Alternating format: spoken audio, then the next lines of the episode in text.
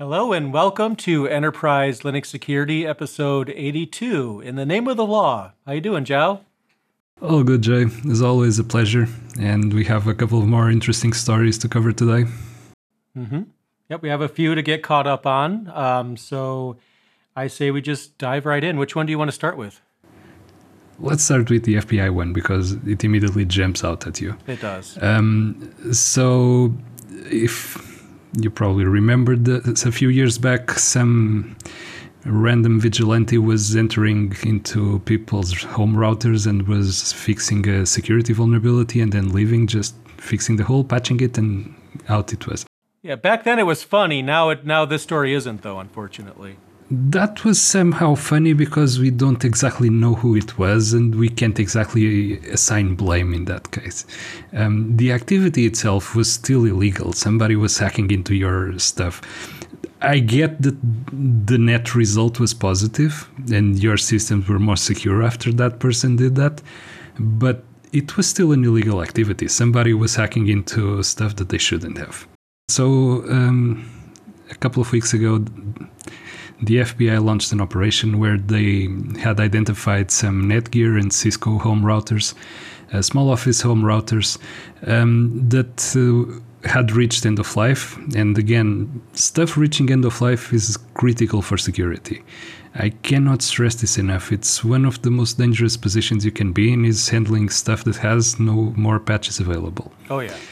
Um, so the FBI identified a few models of uh, Cisco and Netgear home routers that were no longer supported and were vulnerable to something. They, I don't think they immediately disclosed what it was that they were vulnerable to, but so they identified that um, a threat actor apparently linked to the Chinese government. And again, this type of links, they establish it, they run with it, take it with a grain of salt it, it's really difficult to actually ascertain blame in this case. And I'm not excusing anybody. If it was them, then it was them. The, that's not the, the point.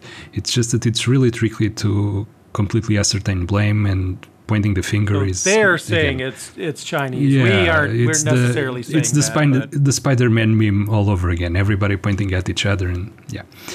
Okay, so the FBI identified those routers. They found that they were vulnerable. They were being exploited. So they got a court order, and it's important that they had get they got a court order.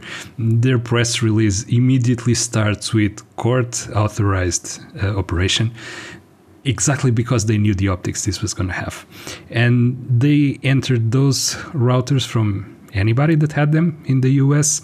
They stopped the, the VPN process that was being used by the threat actors. Uh, by the way, this was those devices were by then part of a botnet, so the FBI was trying to disrupt the botnet. Um, and they got into the devices. They stopped the VPN process that the bots were using, they changed the configuration on the device to blacklist the, the route to the command and control um, IP addresses, and they added firewall exclusion so that communication couldn't be restored to the to the known bad uh, nodes out there, and they left the device. Now, again, I know that the net result is positive. People are safer after they did this. And don't get me wrong, I don't have a single gram in my body of libertarian ideas or ideals or something like that. I do believe government has a, a role to play, and I actually believe in government. Yeah, but, um, but they also can overreach, and, and here we are with a possibility yeah, of that exact scenario. But they placed themselves in exactly the same spot as that vigilante a few years back. The difference here is that we know that it was the government doing it. We know that it was the FBI doing it. So they, in effect, they hacked into people's equipment. They did whatever they wanted to do in that equipment and then they left. And again, I know this was for security. I know that the, the result is positive for everybody who was affected by it, in that their devices were no longer vulnerable. But still, it kind of irks me the wrong way when, I read this news and the way that this uh, happened. And for many reasons that we will discuss in a moment, but again, the optics around this are really, really bad. Yeah, another th- something that kind of I mean this whole thing annoys me, but another thing that annoys me is somewhere in the article it said something along the lines of they did impact normal operation of the routers if that's supposed to make everything okay. But not only that, they don't know what someone's normal use of a router is. Sure, it's most likely to get somebody online and to have multiple computers online because that's what most people use these for. But some somewhere there's probably someone's grandson who set up a VPN and maybe a work from home situation for someone in the family or something, and it uses the VPN service, and they're trying to figure out what exactly happened and why it went down. Um, and then all of a sudden it did. But I mean, what defines normal use of a router? Because everyone's using the router for different things. Sure, some people are online and that's all they do, but some people have WireGuard going through there. Some people have their own VPN connection going through there. They have a home lab or whatever's going on here. And to just, I mean, I also feel like it'd just be so much easier, probably take a lot fewer resources for them just to work with the manufacturer. I mean, wouldn't that be a better way to handle this? Yeah, but again, keep in mind when something reaches end of life, the manufacturers absolutely want nothing else to do with it. Um, it means that they'll have to expend resources doing stuff that is barely usable by any by anybody interested in their products. It's the old stuff. They don't want people running the old stuff. They want people to buy the new one. That's why they keep upgrading it and putting out new models. But if the FBI um, wants to do some work to fix a router, then let them do the work on the behalf of the vendor and then set the patch out. I mean, if they know how to hack into a router, they could probably change a few lines of code, I would think. But anyway, here we are. Either way, I mean, this is just a crazy story. Um, yeah, but the the story itself it has so many holes uh, because again, the, the FBI claims to have done this only on stuff that was working in the U.S. Defining what is running on a specific geographical location, as we all know, is completely I wouldn't go out on a limb and say impossible, but it's really, really tricky to do because you have VPNs, you have Tor network and Tor exit nodes, you have lots of different ways of from appearing to be in one place when you're actually in another. The limited IP space is the reason for that too, because when I remember when for I moved, example, it was saying that I lived that my IP was egress from New York, which was never the case. But the IP address that I had must have been registered in New York and then maybe transferred to my location later. It shows correct today. But um, that's another reason. It could be, yeah, same thing. You never really know nowadays where an IPv4 address is really coming from. And then there's the problem of jurisdiction on top of that. Sure, the FBI has a court authorized operation going on for US based devices, um, but who's to say they didn't suddenly run that on top of someone having it in Europe or something like that?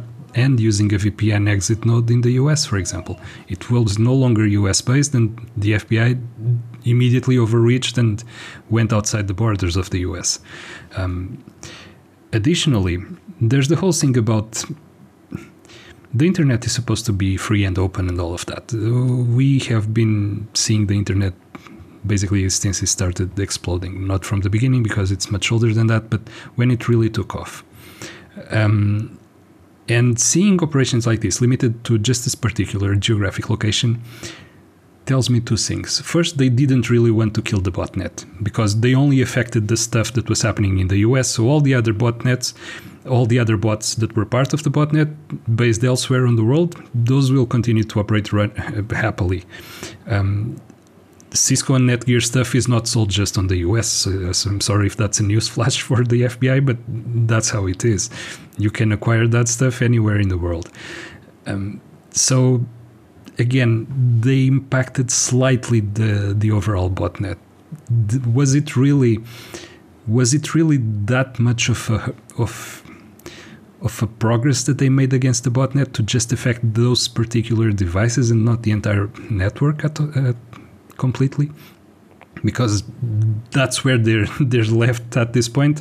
With all the bad press that they got around this because now people are talking about overreach people are looking into ways that they can limit the the way that the FBI runs these operations and all of that for no justifiable gain in my view. Right. Yeah they they just the only thing they've succeeded in doing is getting us talking. They didn't impact I mean, you, you can't even argue that they've saved the United States because any of these routers, like you were mentioning, in another country being used, they're not going to say, "Oh, the router's not going to say, yeah, we can't talk to the United States." It doesn't care.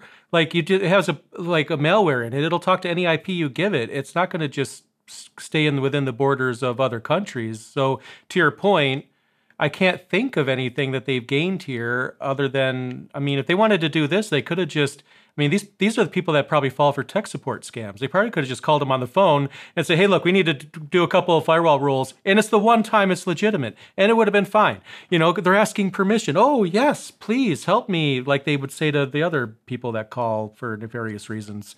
It's just crazy to me.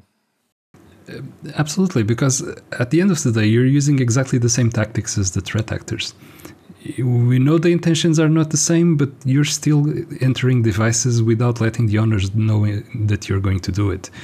And I can't in any way understand how how they thought that this would be seen by the public, how it would be perceived by the public, and how they justified the the lack of gains they would get here with the the perceived damage that they are going to be doing to their future operations.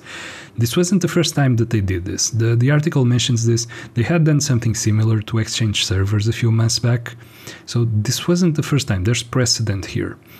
But again, every single time they're going to have an operation like this in the future, they're going to have everybody f- breathing right on their neck. Everybody is going to be paying a lot more attention to what they're doing. And in the world of the three letter agencies, that's not something that you want. You really don't. Eh, it's like they have permission to violate federal wiretapping law, which I'm, I'm not a lawyer here, so take this with a grain of salt, but I'm pretty sure that's the law as I remember it is you know federal wiretapping law. You can't wiretap, and essentially, even though it's you know that law was created back when we only had you know copper telephone lines and telephone calls, it applies to this too. But of course, they have a court order. They put it at the beginning of the article or whatever, so it's fine, right? I mean, wow. Yeah. It's not. It really isn't. And then, as you were saying before, there's the whole thing about what constitutes a normal use of the router. Um, so their idea was to log into the routers that were vulnerable, kill the, the VPN process that the bot was using, and apply the firewall rules and the, the routing rules and all of that and that's all fine and dandy. But what if I had added software to that router? What if the software that I was using right. turned out to be exactly the same piece of software that, to run VPN connections that the, the bot used, and it was perfectly legitimate?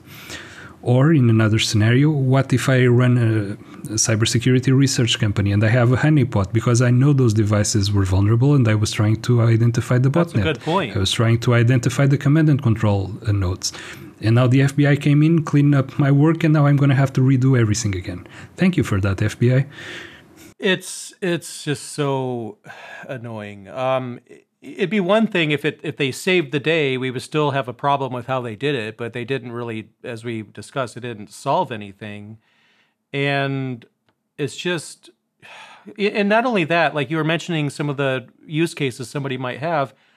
I would, I mean, unless we know what they did, we really don't know how the routers are impacted. For example, did they go in the settings and turn off the VPN service? Did they chmod minus X a binary that's required for VPN to work and now it doesn't work anymore? Um, or maybe what they did, I mean, these the CPUs on these devices were already struggling when the devices were new. We could have wasted CPU cycles on people's routers wondering why you know, it can't access its own VPN service, and then it's you know constantly retrying, retrying, retrying to do whatever they blocked. Unless we know technically what they did, they might have, you know, even though they say they didn't, they might have negatively impacted these routers even more than we think. I mean, they literally could be that these things are slower now because of maybe what they did is causing the logs to fill up, or the storage gets full because of the logs. I mean, there's so many different things. Yeah. As many of us know, that could happen to a router when you you know mess with it and now we have, if, if they didn't have the mindset to fix this problem globally, I don't trust their mindset that they did what they did do in the proper way at all. And see, that's one of the limitations of their operation. They're bound by the law, obviously and correctly. Um, and that's one of the differences from the, the stuff that happened a few years ago with that vigilante. That guy didn't stop at the border. He basically searched the entire IP space, located the devices that he wanted to get in and fix, and he went for all of them. Um, and that's different because then he killed the entire botnet. Right now, you only killed a small part of it. That's completely different. And then we need this guy back to do the rest of the job. Then, don't we? yeah, they should have hired the guy. Um, and then there's the whole notification and transparency aspect of this. Are they going to be telling the people that uh, that were impacted by this what happened? Are they going to tell them, "Hey, we got into the routers, we did this, this, and this. Okay, we fixed your problem. You're now more secure." But letting people know what happened, uh, at least that goes some way. And then another thing is that the fixes that they implemented, they themselves say that it was only temporary. A reboot would would get everything back in, in the initial state again. So or factory the, the reset, firewall, even if even if not, a factory reset would probably no, restore the, the, entire image, and then the firewall the firewall rules that they added, the the routing information that they added, none of that was permanent. That was only for the duration of the the current. Uh, oh, we know that for. Oh, wow. Okay, I got it. Yeah, that's. Yeah. Oh boy. So yeah, um, and then there's the whole thing about the, the global cybersecurity stuff. The, the US is trying to get other countries on board with lots of cybersecurity initiatives and getting them to agree to specific rules and specific laws to implement in different countries to address stuff that the, the US has identified as problematic. And that's very fine and dandy. They identify threat groups, they need cooperation to go after them, and all of that.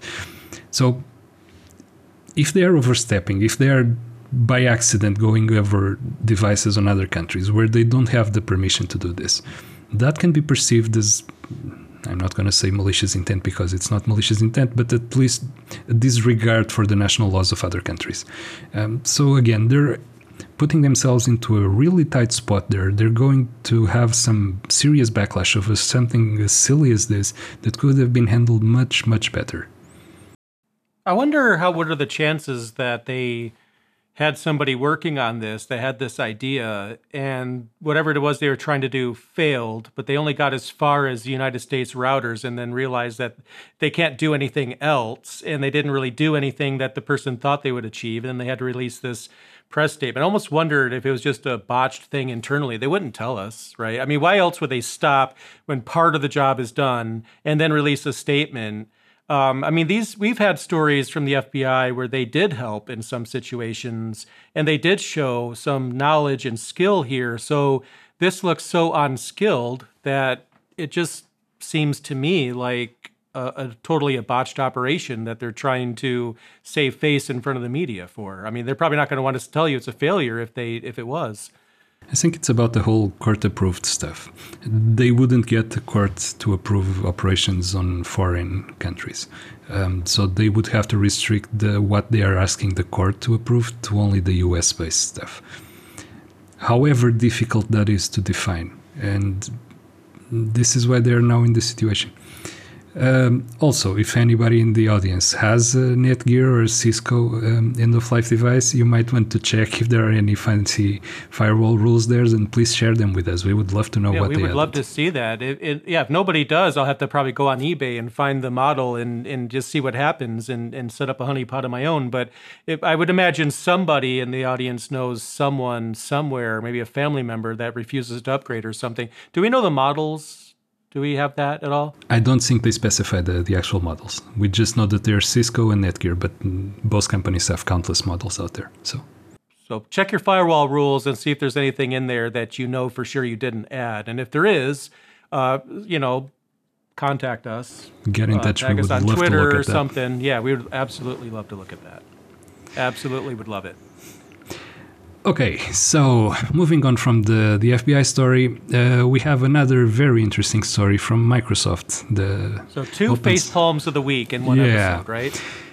And apparently, we just realized that Microsoft does not consider Satya Nadella's um, emails for a period of three months to be business important enough to affect the the oh, actual. Oh, nobody cares about him. Business results. No, nobody cares. I mean, right? it's only the CEO, right? So it's who cares what he's doing? Yeah. Yeah. Who, who cares? Okay, so Microsoft recently, and this happened like a couple of weeks ago, admitted to having been hacked, starting as early as November and lasting until January, by a group called, and silly names are abound, called Midnight Blizzard. Again, if the name sounds silly, it really is silly. So they're playing you, Blizzard games at midnight when they had the idea. I don't know. Just making up stuff. I have no idea. It's supposed to be a color and something related to weather. I didn't know midnight was a color, but apparently it is. Midnight blue, um, maybe.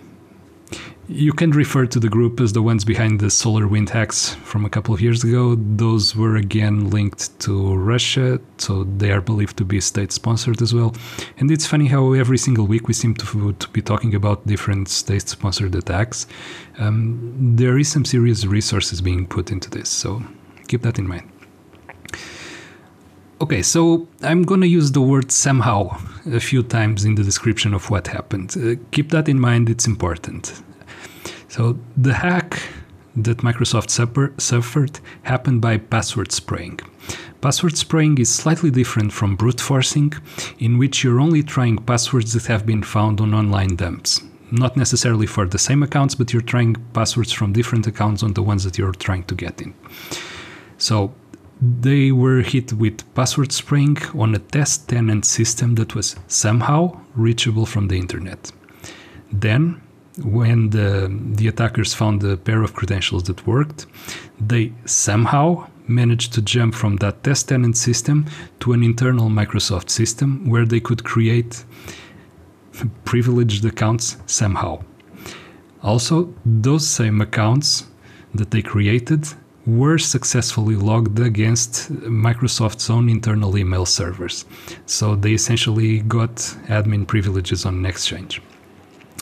And for the three months between November and January, they were able to see the mailboxes of Satya Nadella, a couple of other top executives. Actually, as many as they wanted, they were admins there. So who knows exactly what accounts they looked at, but we know for sure they looked at the CEOs. They also looked at uh, the, the internal Microsoft security team's emails, looking for references specifically to themselves in the sense of have we been noticed yet? Has anybody seen us yet? Is there any reference to us? And they were paying attention to the internal security group communications, looking just for that. Um, again, this is there are so many somehows here. How come a test system is somehow reachable? How can some. When I created test systems in the past, whether lab environments or test systems, one of the first things that you do is to make sure that it's completely segregated from everything else. That includes the internet for no other reason that you never want to be in a position where firing up something on the test system could try to compete with something that you have in production. If it's not entirely segregated, you might throw up a new domain controller that sees the ones in production, and then all hell broke, breaks loose. And apparently, this wasn't. I think I might know why this happened. Um, the reason might be because you know whoever set up that system or was in charge of it didn't watch episode 20 of this podcast where we covered cloud governance which yeah. is exactly the thing that would prevent this kind yeah. of thing from happening. Another thing is how do credentials, and I'm trying really hard not to say some expletives here. How do credentials for a test tenant work on internal systems? How are you reusing credentials for that? Test systems, you use different credentials. You never reuse credentials on two systems, especially privileged credentials. Um, how can you jump from a test tenant to an internal system anyway? I mean, we're talking about Azure here. Are you telling me that if I have a tenant on Azure, if I have a VM on, the, on Azure, can I look over the fence to what my neighbors are doing in the cloud? Is that what they are supposed to be telling us here? Are they not entirely segregated? Isn't this whole thing on Azure completely virtualized and independent from each other? Apparently not. No, doesn't seem so. Um, additionally, how come this activity was not spotted? How were not alerts fired? I mean, we have a test system that's being hit with authentication requests until somebody logs in. How is that not an alert? We have a move from a test system to an internal system. How is that login attempt not an alert? We have privileged account creations on an internal system. How is that by itself not an alert? We have an account looking at multiple email boxes. And having had uh, admin privileges on a tenant on uh, Exchange Online in the past, I know how hard it is to do that without leaving a trace. So that gets into every single log. How come they don't have alerts for this? Um, accessing other mailboxes is a sign for an alert. All of these things should have raised alarms. Were the alarms raised? Were they ignored? Nobody was looking? I mean, lots of things here. And to me personally, the absolutely cherry on top of this entire story is that in the mandatory SEC disclosure that you now have to file in the US when you suffer a breach, they mentioned, and I want to quote, quote this, um, they had not yet determined any material impact on business from this breach. Reading the CEO's emails over this period of time does not impact business. What is the CEO doing there? Every single decision that he's making is supposed to have a business impact. Uh, reading internal memos, product information, launches, acquisitions. Right, yeah. Come on. Yeah, that email about Microsoft buying Canonical is probably in there somewhere. Okay, I'm joking. That is not an official story. I just keep making that joke, but um, honestly, we don't know. And to your point, there's yeah, product launches. I mean, I'm surprised. What I guess what I'm surprised is, and maybe this d- did happen since I, since I don't follow Microsoft as much as Linux, like actual leaks of like maybe a new Microsoft Surface or I don't know something. But maybe that did happen. I just didn't notice it. But um, it's still just a facepalm because you expect I mean, it's one thing if a company that's not Microsoft and is not Amazon or Google, just just someone else doesn't have cloud governance if something like this happens. It's still a facepalm thing. It's still bad. But when the cloud provider doesn't have, because you know, I don't know if they have cloud governance or not. You know, some system in place to prevent things from launching if they have certain characteristics. I don't know if they had that or not. It seems like they didn't, but we expect the cloud providers to be the best example because there's just no excuse for a cloud provider. That's going to like really anyone who has stigma about cloud, these are the types of stories that they're going to keep and, and used as a rebuttal if you say we need to launch a cloud machine. And, and, and rightfully so. I mean, I'm not even sure I disagree with them at this point. There's a comment in the chat that uh, the credentials were linked to Azure AD and then they correct to Microsoft Entra. Quick note there Entra in Portuguese means come in. So the hacker just came in. it literally does. I'm not making this up. Um, oh boy. Um, so they just did what they were told, right? It's yeah. Bad, so let let's go in. Come on in. um, okay. There's so many things that went wrong here, but when you have a company and you acquire services or you purchase software or you create a solution and deploy systems and all of that, all of that stuff is third party to you. You don't create the OS, you don't create the networking infrastructure, you don't control the servers, you don't control the applications running on that. Microsoft controls the entire stack from top to bottom. All the software that they are running on Azure is created by Microsoft if they controlling the entire stack the entire stack does not ensure that they know how to properly secure it then oh boy we're all fighting a losing battle here. Yeah i mean that's that's just um sometimes i mean this is no excuse but sometimes i feel like the bigger a company is the more likely this is to happen. I mean it's one thing if you have like a small company like five employees two of them are in it and you know you, you could give each other code reviews and check the machines that you've launched and have another set of eyes.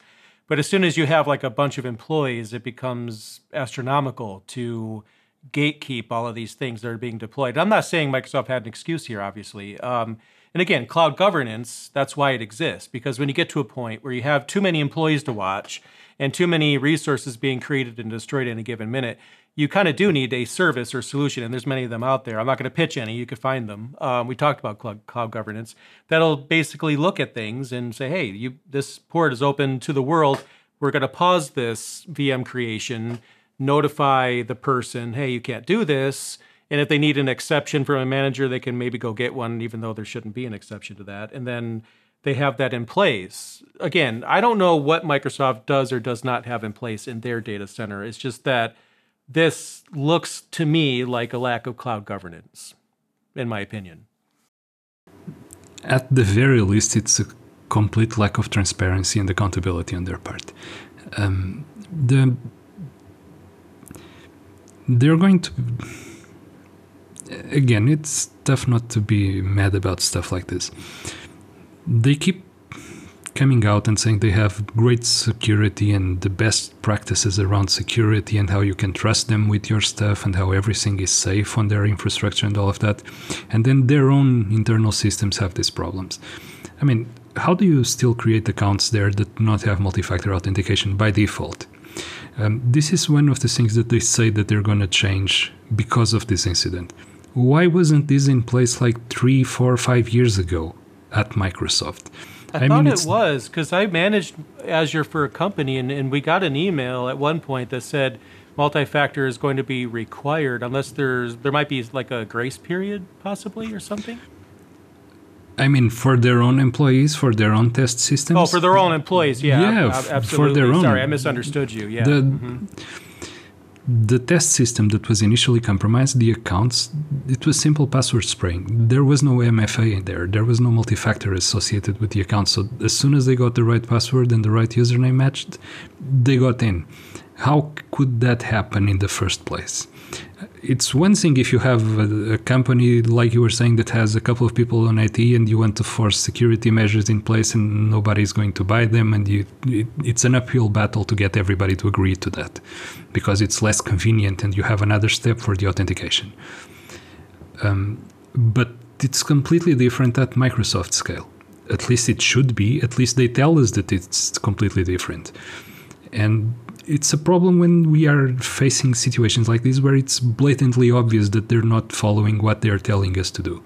It's do as I say, not do as I do, and that's never a good thing.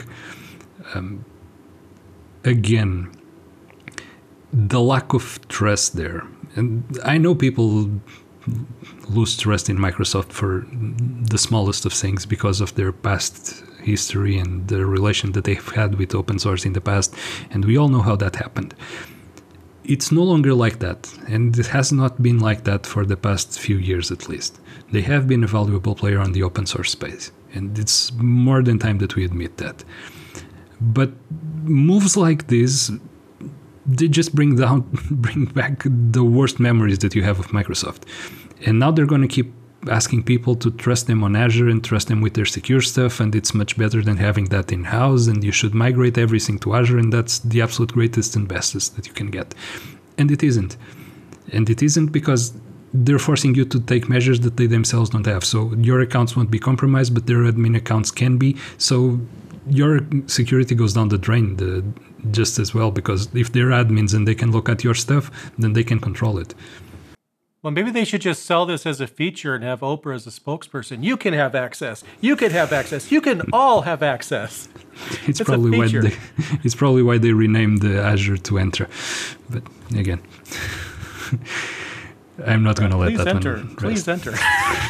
that was such a funny name. I never knew that until today. Yeah. Um, again, uh, the part that I mentioned about the, the material impact on business, this is important and it's more important than it might look at first at first glance because you might just think that this is just a joke or something like that. This is their legal team going over the document that they put out and making sure that they put nothing that compromises them. But in a situation like this, with the stuff that we know that has been accessed illegally, and saying that it doesn't impact business, it absolutely impacts business from top from start to finish, the lack of trust, the privileged information that gets uh, that gets leaked or potentially leaked, the potential access to other tenants there. Because if that account could jump into an internal system then it could jump back to other tenants. Maybe other customers of azure was were affected by this. Um, there's quite a few things that we still don't know about this one but all of them every single thing related to this impacts Microsoft's business. And Azure is the most mm, is the biggest money making machine inside of Microsoft. So anything that affects the public perception of Azure, it definitely impacts business. And coming out with a statement like this in essence, makes you not trust the entire statement that comes before or after. So they're trying to just throw sand to your eyes and gaslighting you about it. Yeah, it's you know, again, you always, ex- or at least you hope, the cloud provider is a good steward, and when they're when they turn out not to be, uh, it almost makes me wonder what the future of cloud is going to be. I'm not saying cloud is going to go away ever, but sometimes, you know, I just wonder if the people that, you know, again, if they have stigma towards the cloud, which you know, no, no judgment, then maybe things like this will just make them make them all that much more uh, able to put their foot down about that and um, maybe you see more physical systems being bought, but still, and I'm not saying cloud is going away again. But still, now there's there's probably leaked things out there. Um, I can only imagine leaked products, like you said. Where I mean, obviously, that's what the CEO of the company is going to talk about. What are they coming out with? It's not like they're sitting on their hands doing nothing over there. They're doing stuff. So there's there's things coming. So now people know about those things before it's ready for public scrutiny. Maybe I don't know. I mean, there's beta stuff. There could be source code examples that someone thought was a good idea to paste in an email and send to their uh, developer friend, hey, I have this function. What's wrong with this function? And then that's a function that lets somebody into their systems. You never know. I mean, it could be way worse than we think. So many things. One of the things that you do at this type of companies is opponent research. They essentially look at the other company's products and they try to find flaws in it. They try to find the positives and how they can use them on their own products do you think that information doesn't reach the CEO? Of course it does. It's a part of, at the very least, his weekly report from all of the departments. Um, there's so many things here. Another thing that's important to notice is that if it's so hard for Microsoft to properly secure their infrastructure that they are touting as secure, how come we expect smaller companies to ever be able to secure their own systems? Um, Microsoft can never claim that they don't have the money or the resources or the ability to hire the talent that they want because they do. They can get anybody to work from them. They can get all the software, all the tools, they can have all the resources thrown at their disposal.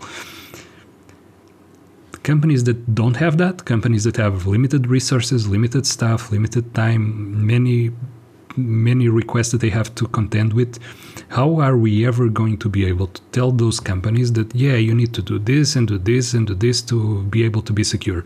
When you have examples like this one that throw everything out the window.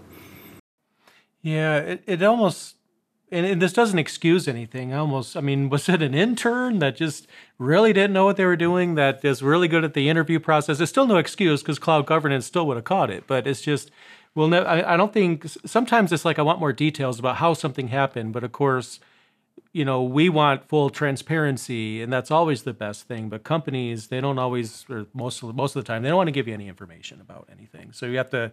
That's why we kind of look at the di- different angles and the different clues and try to piece it together. Sometimes that's the best we have, but I, I mean, if more information comes out, I know we'll definitely talk about it. But it's still a facepalm moment, no matter what.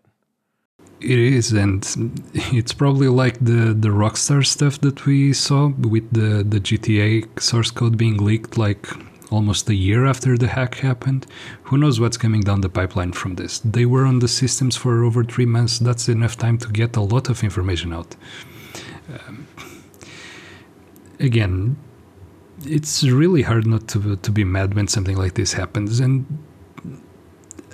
I find it difficult to believe that they called the system that was breached a legacy test system that was left running by accident. It happens. Everybody has uh, systems that they forgot to properly dispose of and all of that. I can bet you that the only time that they started calling that system legacy was the day after the breach happened. It wasn't legacy up to that point. It just suddenly became legacy. Yeah, and we need to take it out of production. Nobody's using it. Of course, they were using it. That's why it was still up. It's yeah, it's it's when I early in the podcast off air we were talking about potentially having a face palm of the week. I, I probably should have rem, you know reminded myself every episode's a face palm of the week. if you really think about it, I mean, the only question is who's the face palm target, but um, yeah, interesting. Again, if you have your if you're an Azure tenant, if you have your stuff on Azure, at the very least, reach out to them, ask them for some more clarification on what happened and how it might impact you. Find out if your tenant was impacted by this, if they have any logs of stuff that was accessed on the stuff that you have there. They have logs of that. they might not trigger alerts from it apparently, but they should have the logs from it and they can look at them if you ask them to. Um, it's important enough for you to do that to do this because if it falls under the radar, then they'll just say it didn't happen, and again in the future you might be hit by it. Yeah. That's not good enough, you know, and I know you know that obviously, but it's like if I was a company using Azure, uh, or actually I already feel this way. If I'm using anything and something like this happens, I want to know what happened and what are you doing about it to make sure this doesn't happen again. I need those details to know to make a business decision if I was using their services. To, should I keep using it or should I go another direction if I feel like it's a one-off? You know, mistakes happen, but um, this is a big mistake if it's you know Azure. That's a that's not a small mistake, but at the same time, details would really help. But you can't expect a company to feel confident after this, especially if they don't tell us what they plan on doing about this to to make this more secure. That's what I want to know, and that's what I want to tell people is like they're planning on doing. Well, what are they planning on doing? I have no idea. Just just they made a broad sta- statement about implementing implementing some security measures that from now on that uh, would be in place and all of that. But that's vague enough to mean anything, basically. Yeah. Um, they could update their virus definitions on one system, and technically they increase their security and check yeah. the box. You know, we have no idea what that means. One of the things that they mentioned is that if this system had been created today, then the person who created it would have uh, used multi factor authentication. Great, but multi factor authentication wasn't invented yesterday. Multi factor authentication has been around for years now. You should because of your position in the market, because of your importance to the overall infrastructure of things on the internet, you should have been using that from day one, the day it was invented. You shouldn't have waited for a breach to act. It's like that it won't happen to me mindset until it happened to them, they weren't taking the effective measures to protect from something that could have happened. And it did happen. Of course, it could happen, and it did. Um, yep, it did. And it, it always will eventually. if it can, it will. It's just a matter of time. Especially for a target as big as Microsoft. I mean, Microsoft, Apple, Facebook, all of them are going to be hit every single day. They have to be on top of this type of things. They're the ones that can't take a false step here because if they do, they impact millions of users and million of users' private information and businesses' private information. All of that is really, really important for everybody. Apparently, except for them, they only want their users' money for the for the tenant stuff. Yeah, that's uh, that's a shame, and of, and of course, some people might just as a as a reminder, some people might say, "Well, this is a Linux podcast, right? You're talking about yeah. Microsoft." Well, people run yeah. a lot of people run Linux in Azure. That is not a small footprint. In fact, I, last I checked, it was the bigger footprint, even yeah. from even in their own data in Azure, their own product. Linux is more used are, than their own Windows. There server, are more so. Linux servers running on Azure than Windows servers. So this will impact you if you're running anything on Azure, definitely, regardless of it being Windows or Linux. Just the thing about being able to move from one tenant to another, and that keeps nagging me to no end. Having worked with uh, with Azure in the past, I know all this, the restrictions that you have on any single thing that you try to do. The ability to move from one tenant to the other with a single account or creating an account that has access to multiple tenants should be impossible or next to impossible. And apparently it's very easy. And that's really, really dangerous. Looking over the fence to your neighbors on Azure, that's probably more impactful to their business security and to. It could cost Microsoft a lot of money. Let's keep it at that if some companies are able to look at what their competitors are doing. I mean, it's bad enough that in virtualization, all we need is one vulnerability to um, have a sandbox escape, so to speak, to the you know host system. A, a vulnerability will give a threat actor that that um, ability, but Microsoft just opening the door that's a lot easier than using a vulnerability. But it could still happen. But even if it was a CVE or something, we could have had a story that they patched it and it's fixed, but there's just no excusing something like this. I mean, I, I can't even find an angle where, like, except for like the intern thing, I have no idea. Even then, it still doesn't give them an excuse. Again, cloud governance would have caught it. So no matter what angle I look at, it's like, and just to your point, you had the same reaction. What, well, why? Well, why was this okay? why did this? Why is lateral movement possible at Microsoft? That should be the one company where it's not possible. Why did it take them so long to catch it? Why weren't alerts triggered? If nothing else, are they improving this? What measures are they taking to trigger alerts sooner on this type of activity? On their own activity, their own administrative activities, like we tell everybody else, on your own companies, on your own organizations, regardless of what operating system you're running. Admin activities should always be logged. Account creation should always be logged. If you have excessive login attempts on any system, that should be logged and then you should have alerts being fired on top of, the, of those logs and those incidents. Um, again, remarkable how this doesn't happen at this level. And this, so far, at least to me, this is face palm of the podcast so far, and we're 82 episodes in. Well, we should probably find out who the PR person is for Microsoft and email addresses, send them a link to this podcast, and tell them internally, whoever's responsible, please just have them listen to our podcast and no, okay. I'm not going to turn this into publicity because that would be bad. But at the same time, you know, we talk about these things like, you know, 82 episodes. And it's like, um, I mean, it, the only thing that this makes me confident about is that we won't run out of anything to talk about. That's the only thing this gives me the confidence in. The usual. yeah, basically. Yeah. Yeah. So uh, we've harped a lot about this. So that's our episode for today. Thank you, everybody who joined. As always, it was a pleasure, and see you guys for the next one. Thanks. Thank you so much. Bye.